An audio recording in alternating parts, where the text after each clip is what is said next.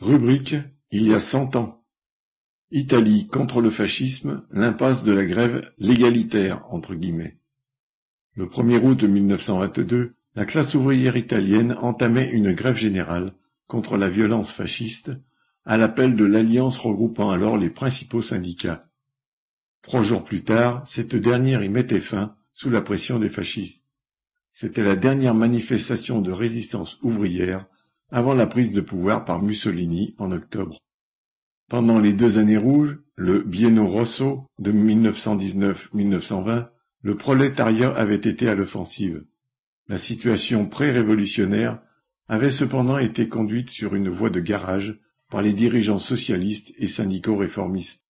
Les travailleurs italiens furent ainsi d'abord désarmés, moralement et politiquement, par leur propre direction. Le mouvement ouvrier détruit.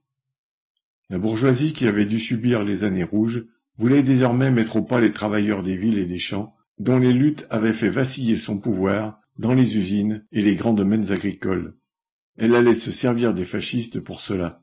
Dès la fin des années 1920, les premières attaques fascistes ciblèrent les ligues paysannes et les bourses du travail des villages avant de s'en prendre aux grandes concentrations ouvrières des villes.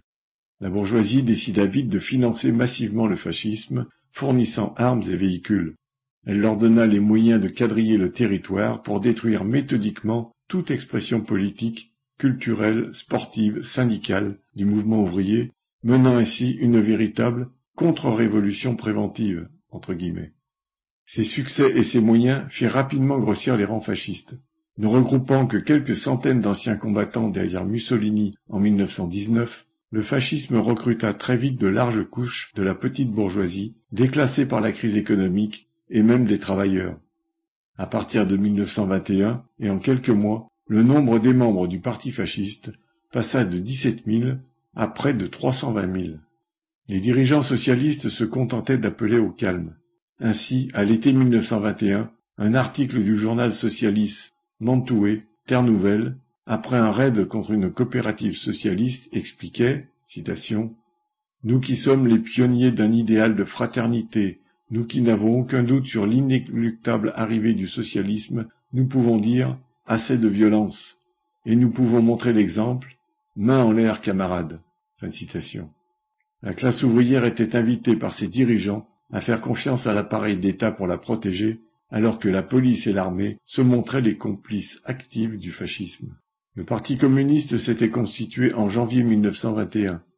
Tout juste formé, encore minoritaire dans la classe ouvrière, il était confronté à ce phénomène politique nouveau.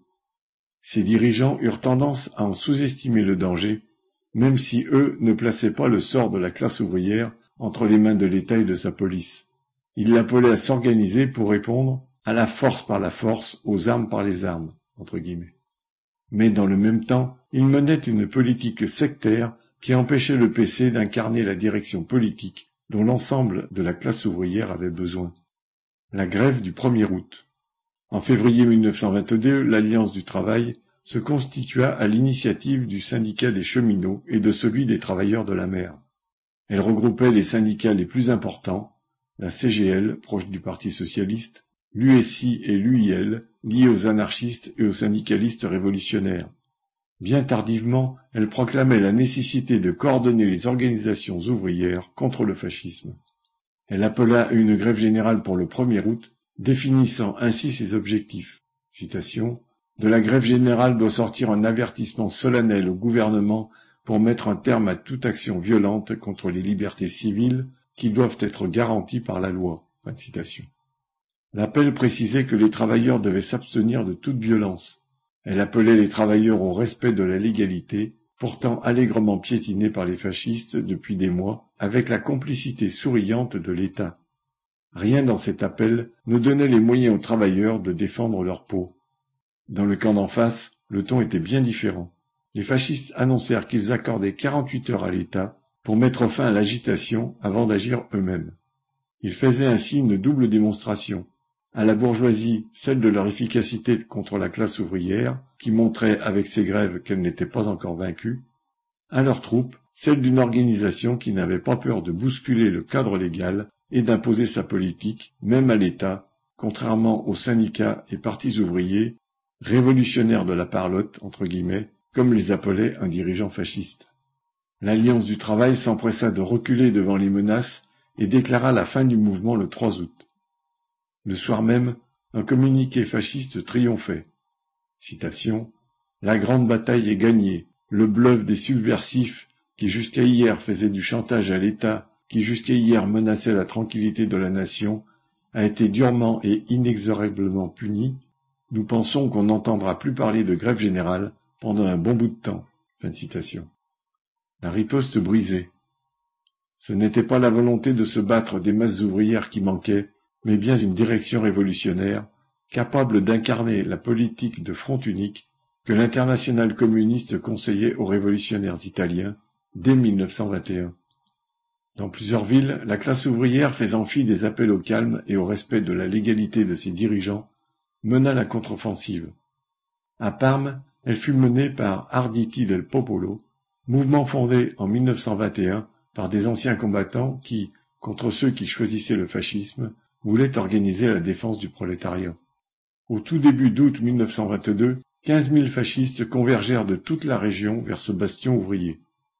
Face à eux, la population des faubourgs populaires de Parme, notamment celui d'Oltretorrente, avait préparé la défense de la ville, divisée en zones militaires sous le contrôle d'ouvriers élus qui organisaient les différents services, de la défense à la santé en passant par l'approvisionnement. Au bout de cinq jours de combat, les troupes fascistes furent mises en déroute et durent abandonner le siège de Parme. Du fait de la politique des directions ouvrières, de tels exemples de résistance restèrent isolés. Durant ces journées de la grève dite légalitaire, entre guillemets, elles firent une nouvelle fois la preuve de leur démission. Au lieu de donner enfin les moyens à la classe ouvrière de répliquer, elles montraient à Mussolini qu'il avait désormais la voie libre pour accéder au pouvoir. Pour empêcher la victoire de la contre-révolution fasciste, il aurait fallu être prêt, selon la formule des communistes, à se battre sur le terrain où la bourgeoisie situait la lutte, qui n'était plus celui des joutes parlementaires, mais celui d'une confrontation armée, en étant prêt à la mener jusqu'à ses ultimes conséquences, c'est-à-dire la prise du pouvoir par la classe ouvrière. Ce n'était évidemment pas l'objectif des dirigeants réformistes. La classe ouvrière, et toute la société italienne avec elle, allaient payer leur trahison au prix fort avec l'instauration du fascisme à partir d'octobre 1922. On trouve dans le livre Oltre Torrente de Pino Katsucci une chronique de la résistance de Parme. Christian Bourgeois, éditeur. Nadia Cantal.